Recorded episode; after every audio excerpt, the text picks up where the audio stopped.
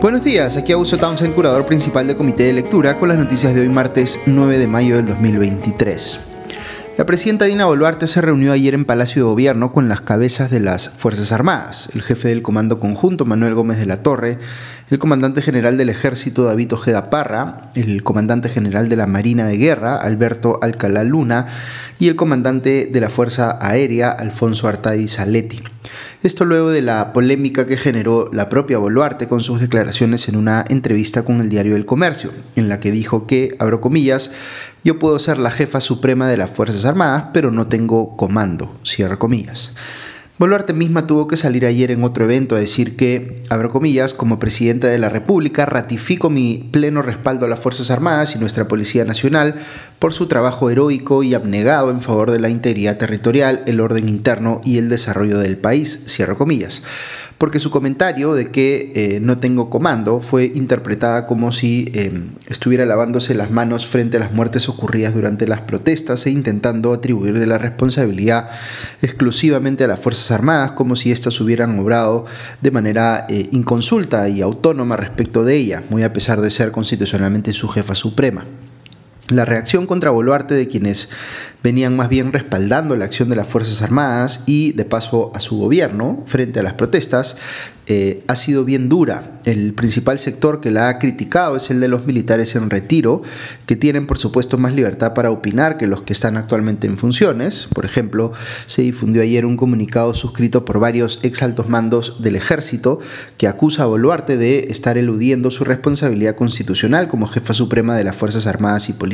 Y de paso negando que los protocolos de uso de la fuerza eh, implementados, digamos, eh, al eh, enfrentar la protesta, fueron aprobados con la propia firma de Boluarte.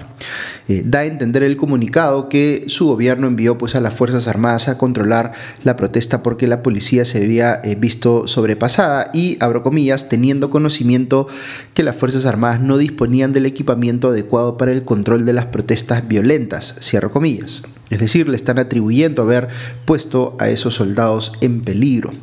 Y ahora, si Boluarte persiste en eh, desconocer su responsabilidad, abro comillas, afectará gravemente en el futuro las posibilidades del Estado de asegurar el orden interno y la defensa nacional, cierro comillas. Finalmente, este comunicado alude también a las declaraciones del primer ministro Alberto Tarola como evidencia de que el gobierno como tal quiere dejar desprotegidas a las Fuerzas Armadas y Policiales. Por otro lado, veo citado en el comercio eh, otro comunicado, eh, esta vez de la Unión Naval, que es incluso más duro. Califica de, entre comillas, execrables las declaraciones de Boluarte y de su ministro de Justicia, Daniel Maurate, eh, relacionadas al, entre comillas, abominable informe presentado por la Comisión Interamericana de Derechos Humanos, la CIDH. Este es un comunicado, digamos, más destemplado, que llega a decir que, abro comillas, la Organización de Estados Americanos, la OEA, está dirigida por personas sin valores éticos y morales, abiertamente de ideología comunista eh, proterrorista, cierro comillas pero concluye de la misma manera que Boluarte está evadiendo su responsabilidad y pide que además la Fiscalía y el Congreso le abran procesos para eh, ver, digamos, sus responsabilidades legales y políticas, tanto en el caso de Boluarte y Otárola como de sus ministros del Interior y de Defensa, eh, por no eh, querer supuestamente limitar o por no haber permitido, digamos, que los soldados y policías pudieran defenderse en todas las formas legalmente admitidas, digamos, frente a la protesta violenta. También hay un comunicado de la Unión Fuerza Aérea que considera, entre comillas, inadmisible lo expresado por la Presidenta de la República y la conmina a, entre comillas, rectificarse lo antes posible y de manera contundente. En el frente político, Boluarte también ha recibido críticas muy intensas de representantes de las bancadas que supuestamente apoyan a su gobierno en el Congreso. Patricia Juárez de Fuerza Popular ha dicho que, abro comillas, si Dina Boluarte considera que no tiene comando, debería devolver el bastón, cierro comillas. Eh, Jorge Montoya, de Renovación Popular, le ha exigido que, abro comillas, muestre apoyo incondicional a nuestras Fuerzas Armadas, comillas. Por su parte, el ex primer ministro Pedro Cateriano ha dicho que, abro comillas, lo sorprendente es que la presidenta se quiere quedar hasta el 2026 y afirma esta clase de cosas incomprensibles, cierro comillas.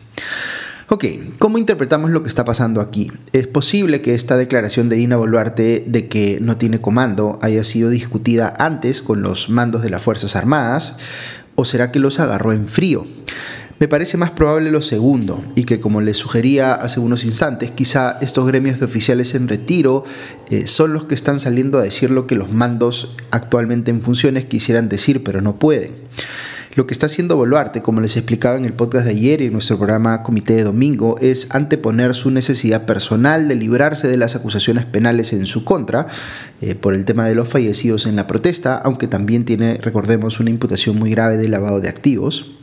Eh, y para hacer eso ha asumido momentáneamente un riesgo, que es culpar a las Fuerzas Armadas para ella evadir responsabilidad y ahora mismo está en pleno eh, ejercicio de control de crisis, tratando de congraciarse con los actuales mandos militares después de lo que ha dicho para mantener dentro de todo su apoyo. Uno podría pensar, sin embargo, que esa relación ya se ha resquebrajado seriamente. Boluarte podría verse forzada a empujar cambios en la eh, dirigencia de las Fuerzas Armadas para superar la crisis, pero por otro lado esta situación va a activar la evaluación en el Congreso de si es momento de vacar a, eh, Boluarte, ya no por la reacción del gobierno a las protestas, sino por evadir directamente su responsabilidad como jefa de las Fuerzas eh, Armadas.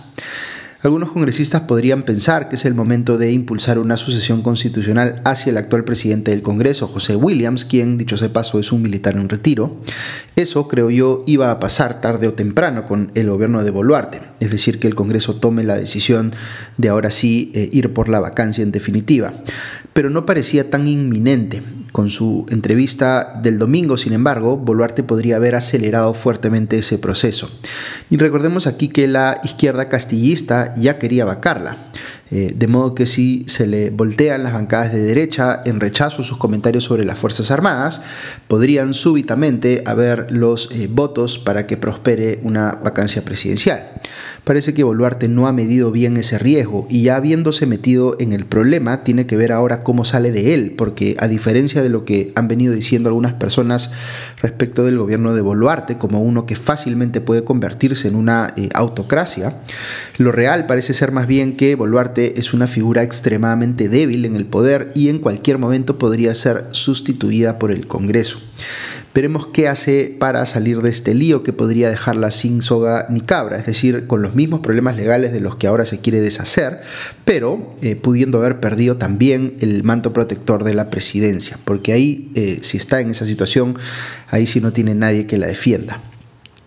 Ok, eh, por otro lado, el actual representante permanente del Perú en la OEA, eh, Gustavo Adrián Sen, ha declarado a Exitosa Noticias que, aun cuando discrepa profundamente con el informe de la CIDH, entre comillas, de ninguna manera el gobierno va a tomar la decisión de buscar retirarse del sistema interamericano de derechos humanos, al menos mientras él sigue estando ahí, fue lo que dijo.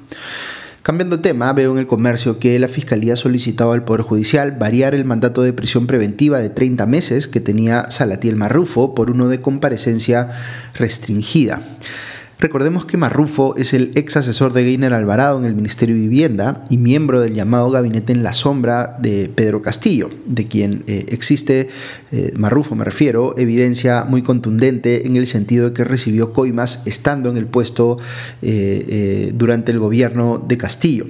Sin embargo, ahora lo liberan probablemente porque ha ofrecido algún tipo de información sobre alguien más, quizá del propio Castillo, que permitiría a los ojos de la Fiscalía que se sentencie a alguien más importante que él. ¿Quién sabe qué información será esa? Pero lo que sí debo decir aquí es que en ausencia del panorama completo de lo que está viendo la Fiscalía,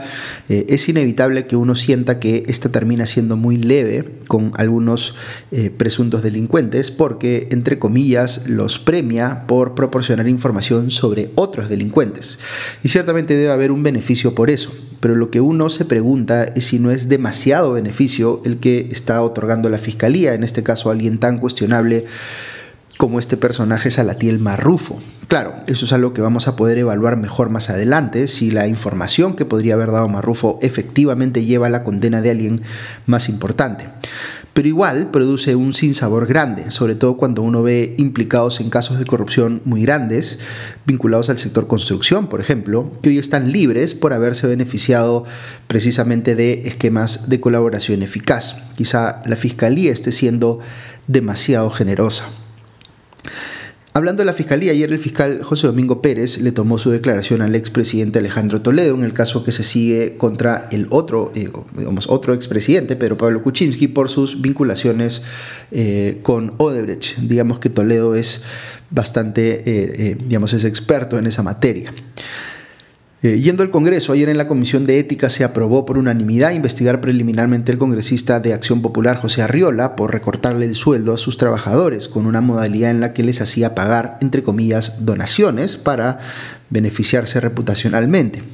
Lo mismo pasó con la legisladora del mismo partido, Marlene Portero, también acusada de, entre comillas, mocharle el sueldo a sus trabajadores, pidiéndoles que hagan, entre comillas, donaciones eh, para favorecer sus intereses. Todavía hay otros casos de congresistas mochasueldos que la Comisión de Ética tiene que ver. Por otro lado, eh, se arma un lío tras un reportaje de Cuarto Poder que mostró que el procurador del Poder Judicial, Marco Palomino, contrató irregularmente en un contrato con una sola eh, persona a su cuñado, el pastor evangélico Roland Yaxahuanga, como, entre comillas, apoyo administrativo. Eh, conocido el caso, el presidente del Poder Judicial, Javier Arevalo, le ha pedido al ministro de Justicia, Daniel Maurate, que remueva a Palomino del cargo, pero este ministerio le ha respondido que no participa en la elección o remoción de procuradores, por cuanto la Procuraduría General del Estado es un ente autónomo. Entonces, digamos que ha quedado sin piso eh, el presidente del Poder Judicial al haber hecho un comentario eh, aparentemente sin base. Finalmente veo que la actual ministra de Salud, Rosa Gutiérrez, está recibiendo cuestionamientos por haber sido eh, inicialmente impulsora del partido político Perú Primero, que es el que está queriendo crear el expresidente Martín Vizcarra, aunque Gutiérrez dice que luego se separó de esa iniciativa. Eh, ella tiene, por supuesto, el derecho a afiliarse al partido que le parezca mejor. Pero una pregunta que cabe hacerle aquí, siendo ella actual titular del MINSA, es si esa afiliación eh, al partido de Martín Vizcarra evidenció que como experta en salud ella eh, valoraba o le ponía una puntuación eh, positiva, digamos, a la gestión que había realizado el gobierno de Martín Vizcarra en materia de salud frente a la pandemia que fue, yo me atrevería a decir, objetivamente cuestionable, de las peores gestiones en materia de salud que se vio en el mundo durante la pandemia. Me da curiosidad en todo caso saber qué es lo que eh, Gutiérrez destacaría de la gestión de Vizcarra en materia de salud, concretamente para eh, haberse eh, decidido afiliar, digamos, en algún momento a su proyecto político. Ok, eso es todo por hoy. Que tengan un buen día y ya nos escuchamos pronto. Adiós.